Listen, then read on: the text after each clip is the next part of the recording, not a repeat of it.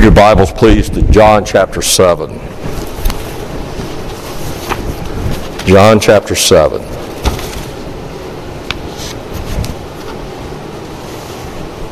And follow along in your copy of God's Word as I read aloud verses 1 through 15. And after these things, Jesus was walking in Galilee, for he was unwilling to walk in Judea, because the Jews were seeking to kill him. Now the feast of the Jews, the feast of booths, was near. Therefore his brothers said to him, Leave here and go into Judea, so that your disciples also may see your works which you are doing. For no one does anything in secret when he himself seeks to be known openly. If you're doing these things, show yourself publicly to the world. For not even his brothers were believing in him. So Jesus said to them, My time is not yet here, but your time is always here. The world cannot hate you, but it hates me, because I bear witness about it that its deeds are evil. Go up to the feast yourselves. I am not yet going up to this feast, because my time has not yet been fulfilled. Having said these things to them, he stayed in Galilee. But when his brothers had gone up to the feast, then he himself also went up, not public, publicly, but as in secret. So the Jews were seeking him at the feast and saying, Where is he? And there was much grumbling among the crowds concerning him. Some were saying, He is a good man. Others were saying, No, on the contrary, he leads the crowd astray. Yet no one was speaking openly about him for fear of the Jews. But when it was now the middle of the feast, Jesus went up into the temple and began to teach. The Jews then were marveling, saying, How has this man become learned, not having been educated? We saw last week the first five verses about Jesus' brothers not believing in him. And we made the point that faith in the Lord Jesus Christ is not inherited. The faith of the Lord Jesus Christ, as John 1 13 says, is not by the will of man, nor by the will of the flesh, nor of blood, but of God. God has to give faith in the Lord Jesus Christ. God has to open the eyes. And we see that uh, last week as well that he was not willing to go up to Judea or go up to Judea. Whenever you're in Palestine, you go up to Jerusalem. He was not willing to go up to Judea because the Jews were plotting to kill him. We saw that back in chapter 5. They, were to, they wanted to kill him because he had healed a man on the Sabbath. And that was outrageous that you would break the Sabbath by practicing medicine. They wanted to kill him more, though, because he called himself the Son of the God, that God himself was his Father. And to them, that was blasphemy. So they're determined that they're going to kill him. So he's determined he's not going to go up there for a while. And we're going to see why in just a little bit. So he stays in Galilee, stays there from uh, Passover, which is when he had that confrontation with the Jews until the Feast of Booths. And we talked about the Feast of Booths that it was one of the three annual feasts that all Jewish males had to attend wherever the tabernacle or the temple was. So all the Jewish males were compelled to come now to Jerusalem to celebrate this feast. So you'd have Jews from all over the world that were coming there to keep the law to celebrate this feast. And it was a reminder, an annual reminder of how God had provided for their ancestors when they left Egypt after He delivered them from slavery. And He provided them food, and He provided water and food uh, and everything else that they needed. So it was, I've read that it's the most joyful of all the Jewish feasts of that time because there was also a harvest feast that all of the crops have been brought in. And so the year's barns are full and everybody's rejoicing. So Jesus, being a law keeping Jewish male, can no longer stay in Galilee. He's compelled by the law now to go to Jerusalem. And that's where we pick up our story. His brother said, Go on up. They have a snide rebuke to him. What are you doing here in Galilee? Since you're doing all these miracles so that all Israel will recognize you, why are you hiding up here? Look at verse 4. No one does anything in secret when he himself seeks to be known openly. That word secret there means nobody does anything out of the public's eye. Nobody does anything to keep him away from public notice if you want to be known openly, and apparently you want everybody to know that you claim to be the Messiah. If you're doing these things, if you're doing all these works, and that, by the way, that word if doesn't mean you may be and you may not be. That's a particular Greek word that can be translated since. See, they believe he's doing the miracles. And they're saying, in effect, since you're doing all these things, show yourself publicly to the world. What they're saying is, quit messing around. Get on with it. If you're the Messiah, if you are who you claim to be, then why are you hiding up here? Go to Jerusalem. That's where the Jewish leaders are. Go to Jerusalem. Go to the Sanhedrin. If you go back to Jerusalem and you perform these miracles and you do this teaching, the religious leaders are going to realize you are the Messiah, and the Sanhedrin will declare you to be the Messiah, and all of Israel will follow you. Now, they don't believe that. They don't believe he's the Messiah. But they're basically saying, We're sick and tired of you staying up here when you're claiming to be the Messiah. Get down to Jerusalem, make a public show of yourself, dazzle them all with your miracles, and then they will declare you to be the Messiah. Get on with it. Do it now. But in verses 6 through 9, the Lord Jesus, and this is the point. Well, it's the point of the teaching, but it's not the point of the sermon. All right. The Lord Jesus is making it plain to them here. I'm not working on your timetable. I work on my own timetable. I work on the Father's timetable. It's not yet my time to go up to the feast. Notice verse 6. Jesus said to them, My time is not yet here, but your time is always here. Hmm. Jesus left heaven to be born a man. To die as a man on the cross to save all who will trust in him from their sins. He came to be a willing substitute for us, to willingly sacrifice himself as a blood sacrifice for us, to willingly absorb all of the Father's wrath that we deserve and we deserve the Father's wrath because we have broken His law. We have sinned against Him. And He is infinitely holy. And it's not just that we have committed this sin or that sin or the other sin, it's that we've sinned against a holy, perfect Creator God. And therefore, we deserve His wrath. So the Lord Jesus Christ has come to earth, been born as a human being, to satisfy the Father's holy justice so that John 3:16 can be fulfilled. So that God the Father can forgive us. Because he's holy. He can't just say, "Well, never mind sin." He has to deal with sin. Sin has to be punished. And Christ came to be our substitute to be punished in our place so that the Father can forgive us, so that the Father can declare us right for Himself, with Himself. And so that he can even, which is mind boggling, adopt us as his own children. That's the sort of Messiah the Old Testament had predicted.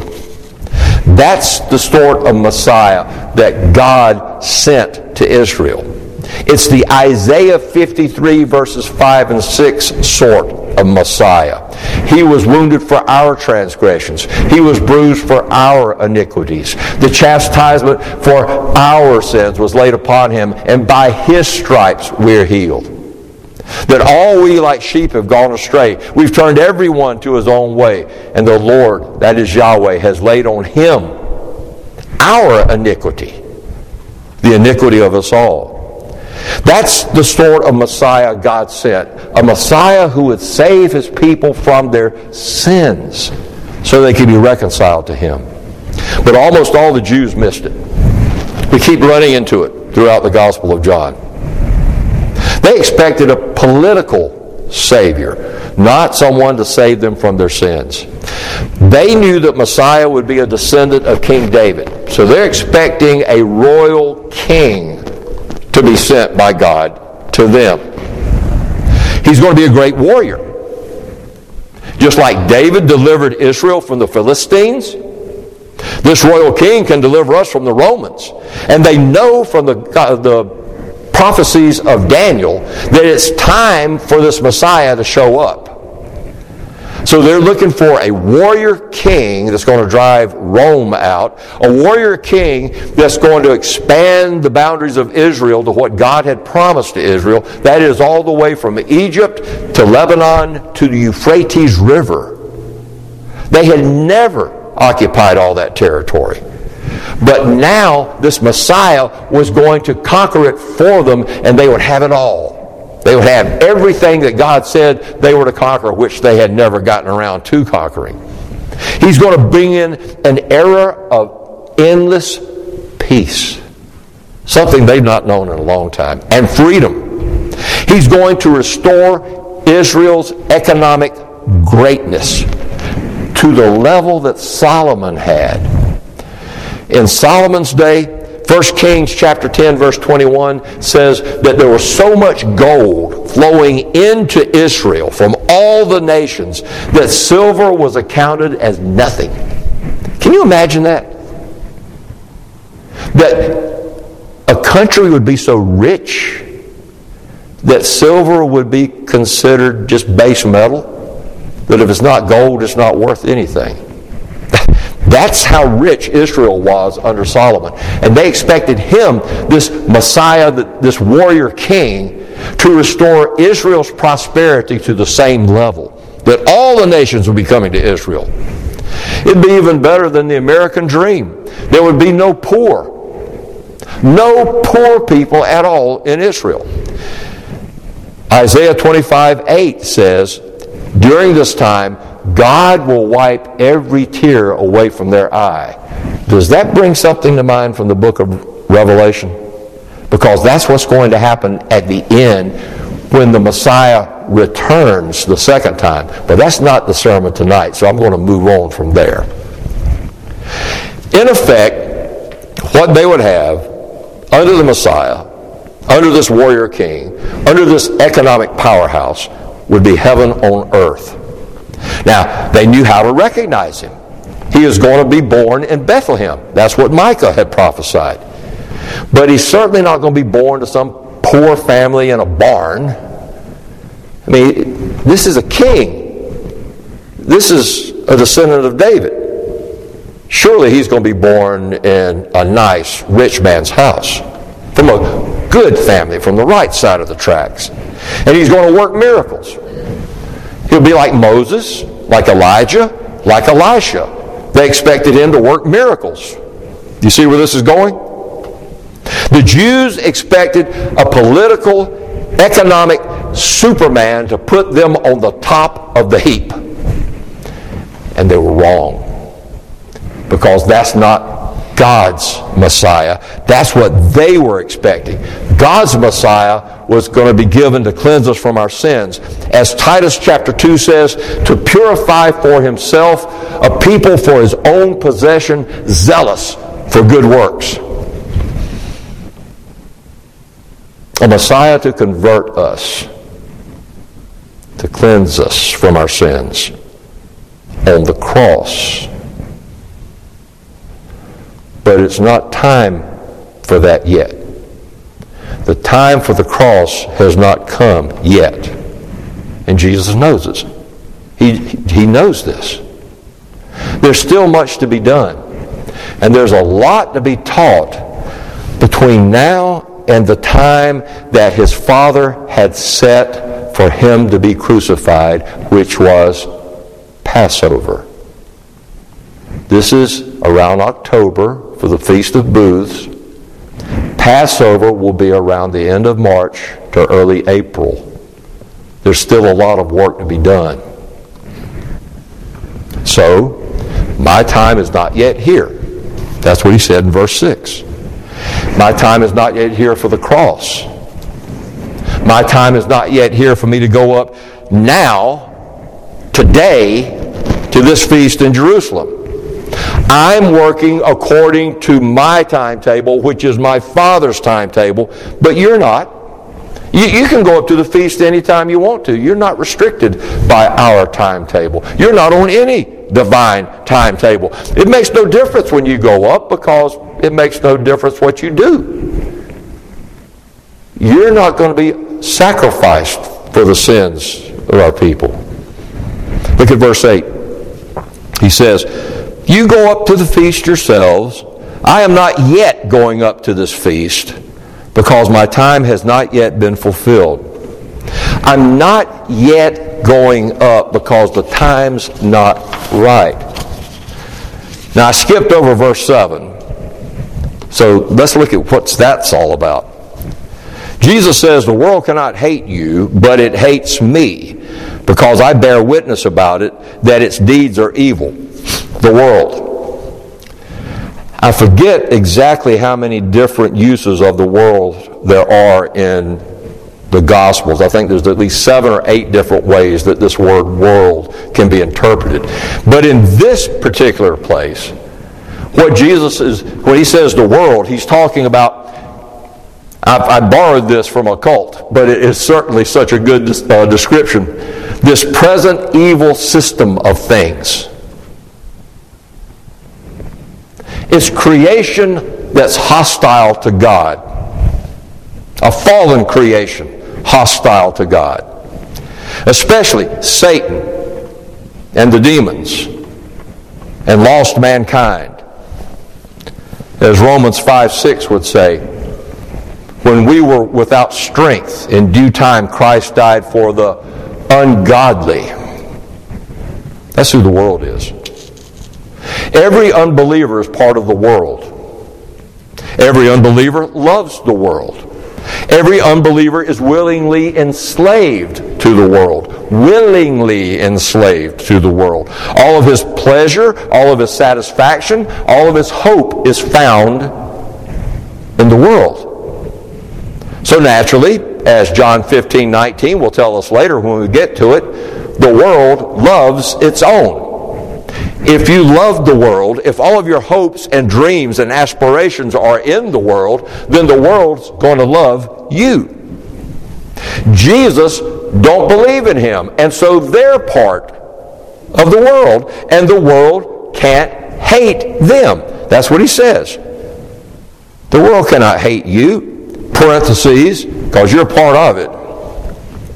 But it hates me. It hates me because I testify to its evil.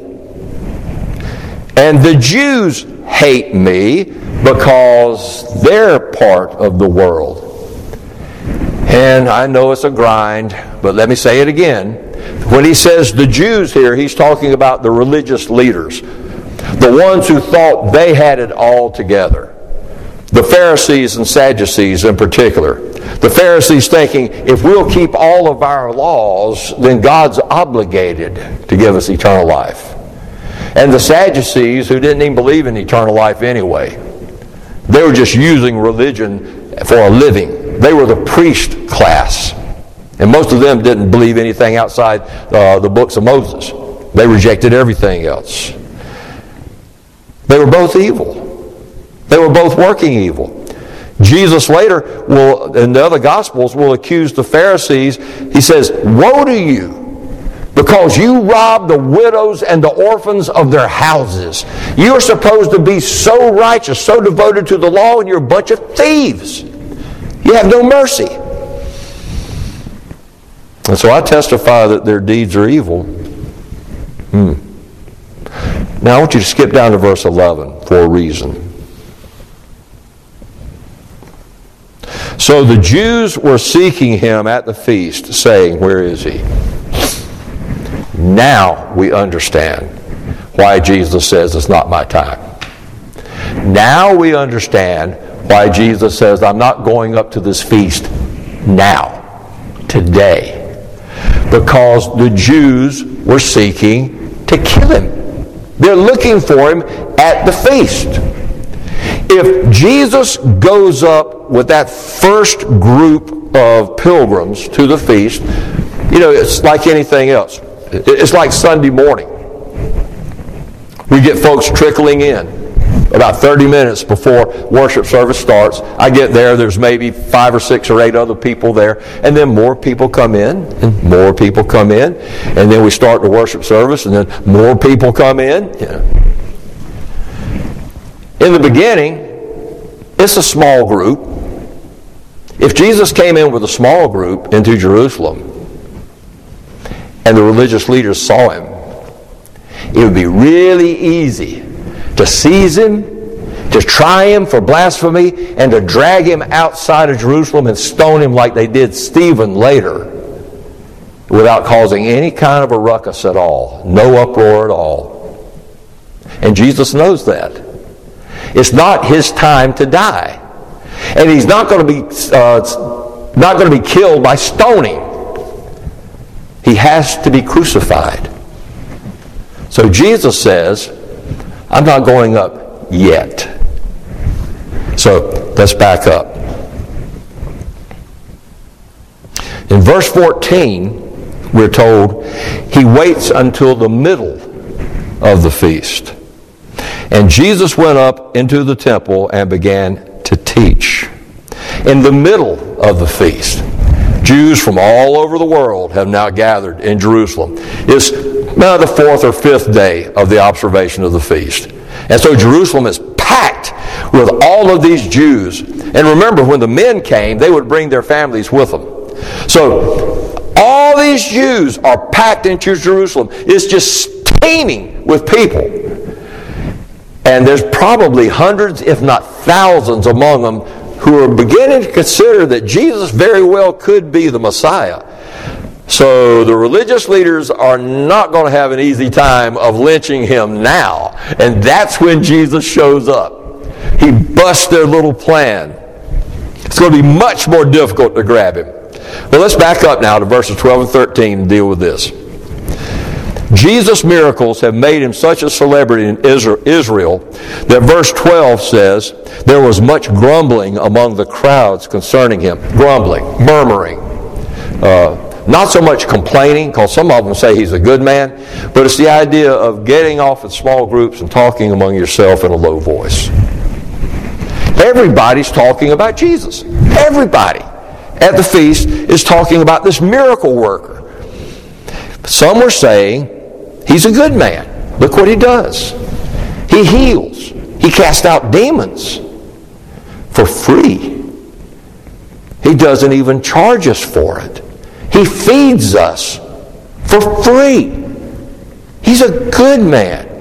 And look at his character. He's always pointing us back to God. He's a good man. Others were saying, no, on the contrary, he leads the crowd astray.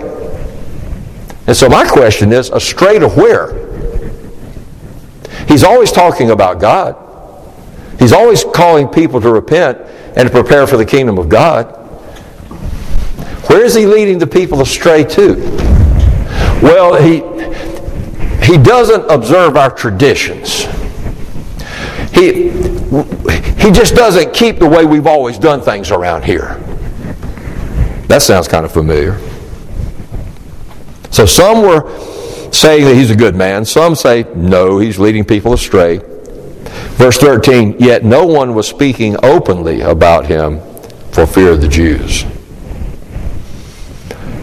The Sanhedrin has not given their pronouncement yet on what they think of Jesus. That's what everybody's waiting for. I mean, the Sanhedrin are the wise men of Israel. These are all the elders, the Pharisees, the, the head Sadducees. These are the 70 that ruled Israel.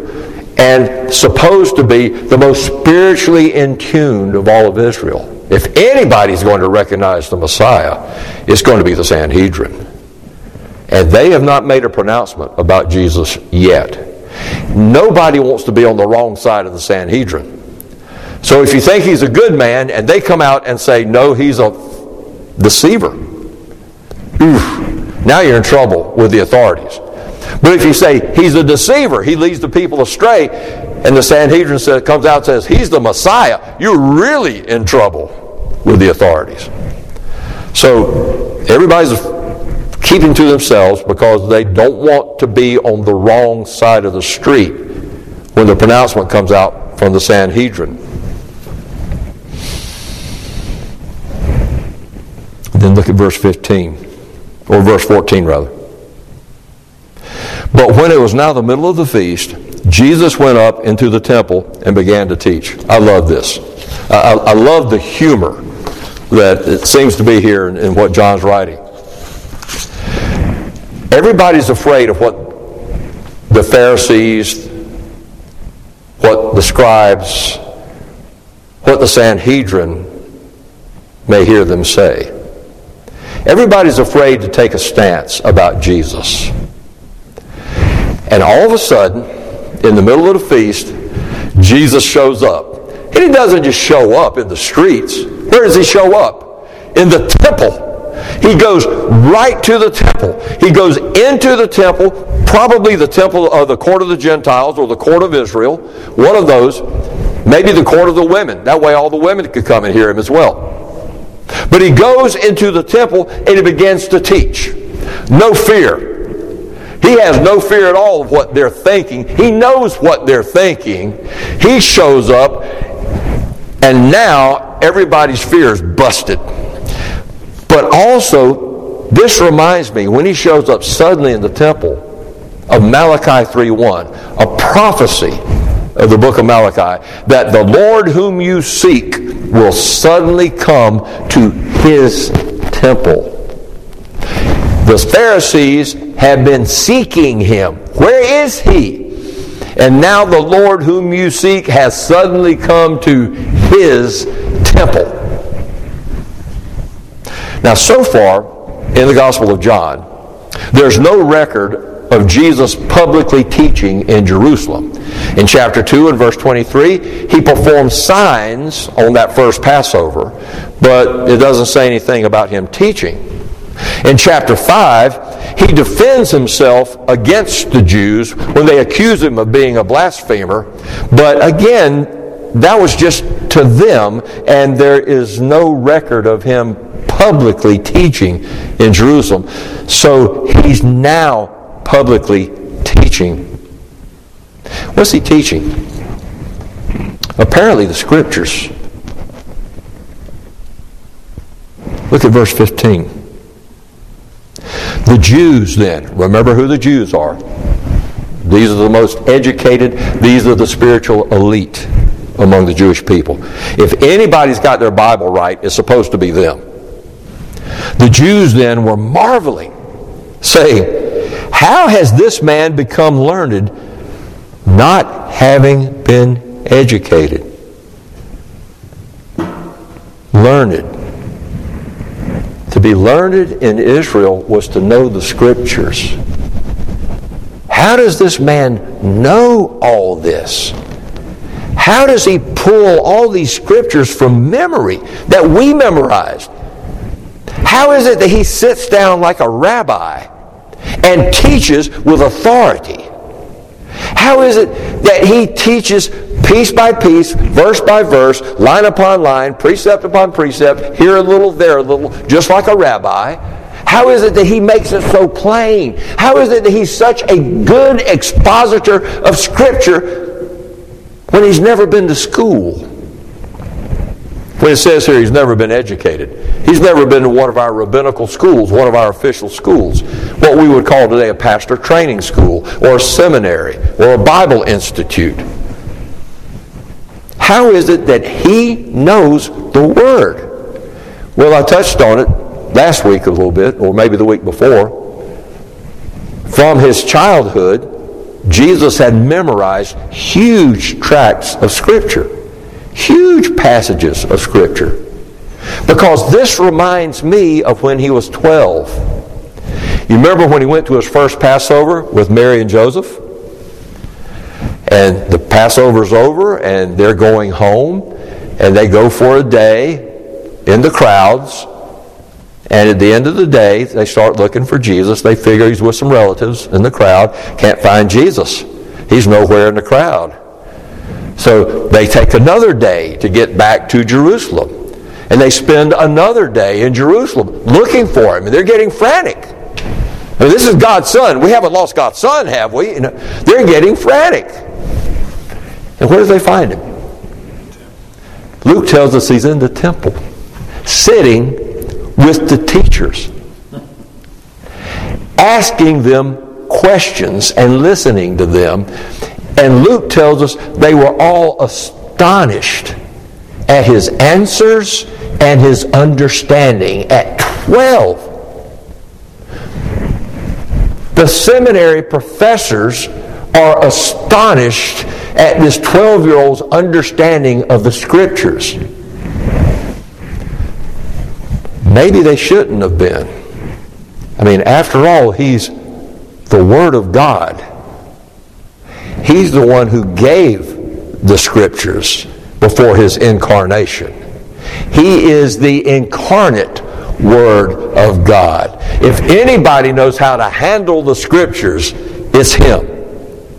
But they're wondering, how can this man, this nobody, this uneducated, this carpenter, how is it that he's so adept with the Word of God? And they're astonished just like those other seminary professors were astonished at him in the temple when he was 12 years old. Hmm. Now, what's the point of all this? Let's get to the point. Here's the point the Lord Jesus Christ controls the schedule. The Lord Jesus Christ is on his Father's timetable. Their agenda for him must be fulfilled at the cross. And their agenda for him must be fulfilled on the way to the cross. He's not going to allow anything to interfere with what he has to do in order to get to the cross. He's making sure that he will be crucified on Passover day. He won't be pushed off of his schedule by his brothers. He's not going to be delayed from his schedule by Pilate. He is in control of his own death. He is in control of his own sacrifice of himself. He is in control of the timetable. He is in control of the schedule. And the Lord Jesus Christ is in control of the schedule He set for our lives as well. He will carry out His agenda for you. He will carry out what happens in your life to conform you to His own image. He will carry out and He determines when each and every event in your life is going to happen. Ephesians 1:11 puts it like this: He works all things after the counsel of his own will. He schedules who your ancestors were for hundreds of generations before you were born in order to make you. Think about that. I don't know how far back Mapleses go, but all of my ancestors, all the way back to Scotland, hundreds of hundreds of years ago, every marriage was engineered by the Lord Jesus Christ in order to produce me as I am. Every marriage for hundreds of generations was engineered to produce you for who you are. He determined when and where you would be born. He determined who you would be born to. Every situation that in your life that would shape you, he set the schedule for it to happen to us. He knows what He has planned for your life.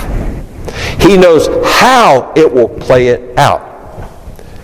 I want to give you a, small illustration of this. I've had three Sarahs in my life that I love. One in New York, Sarah Presnell up at, uh, in our church, and a third Sarah who just recently got married back in September. And Sarah, this Sarah, Sarah Hargrave, was in a, a, an English family in our church in Massachusetts. And she was just darling, that's all I can say. Just a sweet child. She and her sister both are just precious children. So she snagged my heart, like the other two have. And I can remember that as she grew, we would communicate. Uh, one of my objectives for her was it was almost as if she was mute. You know, you almost never heard a word come out of her mouth. She'd smile, break your heart, smiling, you know, and she was sweet and all this, but she almost said nothing. And I determined that when I, I left Massachusetts, I'm going to bring this kid out of her shell. She was 11 years old at that time. So we started writing back and forth. And initially, I would get little notes that said, uh, Dear Mr. Maples, how are you? I am fine. Love Sarah. now I get eight page emails. And it, she has definitely come out of her shell. But as she became an, an adult, a young woman, in her late teens, early 20s, she had gone to Cambridge. She had graduated from Cambridge. And she had all these opportunities that were laying before her. And she wrote me, Harry, what should I do? I want to serve the Lord. I want to be useful at His hand. What should I do? Should I do this? Should I do that? Should I do this? She was listing these things that opportunities she had. So I asked her, I said, which one do you want to do? she wanted to do this particular thing. I said, Do it. Delight yourself in the Lord, and He will give you the desires of your heart. Do that. It's a good thing, it's a service to the Lord. But is that what He wants me to do? I said, Don't worry about that. Don't worry about that. He has your life all figured out. You do this for a while, and then another opportunity opens up, and you do that for a while. And then another opportunity may open, and you do that for a while. And eventually, He brings you to where He intended you to be all along. Just trust Him. You see an opportunity to serve Him, and you take it. And don't worry about, am I choosing the right one? I said, girl, you know how many people would love to have four or five or six options like you have? Just pick one and go with it. And the Lord will make sure that you get to where He wants you to be. We were talking about this earlier. Why did it take me so many years to come to the doctrines of grace? It was on the Lord's schedule. Remember, we don't understand the doctrines of grace by intelligence. And we don't understand the doctrines of grace because we are superior to other people. We were brought to the doctrines of grace by His grace on His timetable. And He will, as Philippians 1 6 says, being confident of this very thing, that He who has begun a good work in you will perfect it, will complete it until the coming of Christ Jesus. He is going to continue to bring to you in His timetable opportunities to grow and opportunities to serve when we're ready for them. Aren't you glad that your growth in grace is not in our hands? Aren't you glad that He owns the schedule? Let's pray. Father, Thank you that you have determined the day of our death just like you determined the day of our birth. Thank you that you have determined everything you're going to do, everything you're going to provide for us to grow us into the image of Christ. Thank you that you provided all of this for us. Thank you that we can rest in you, that you control the schedule for Christ's sake and for your glory. Amen. Would you stand with me, please? Praise God from whom all blessings flow. Praise Him, all creatures here below. Praise Him above, ye heavenly hosts. Praise Father, Son, and Holy Ghost. Amen. And we're dismissed.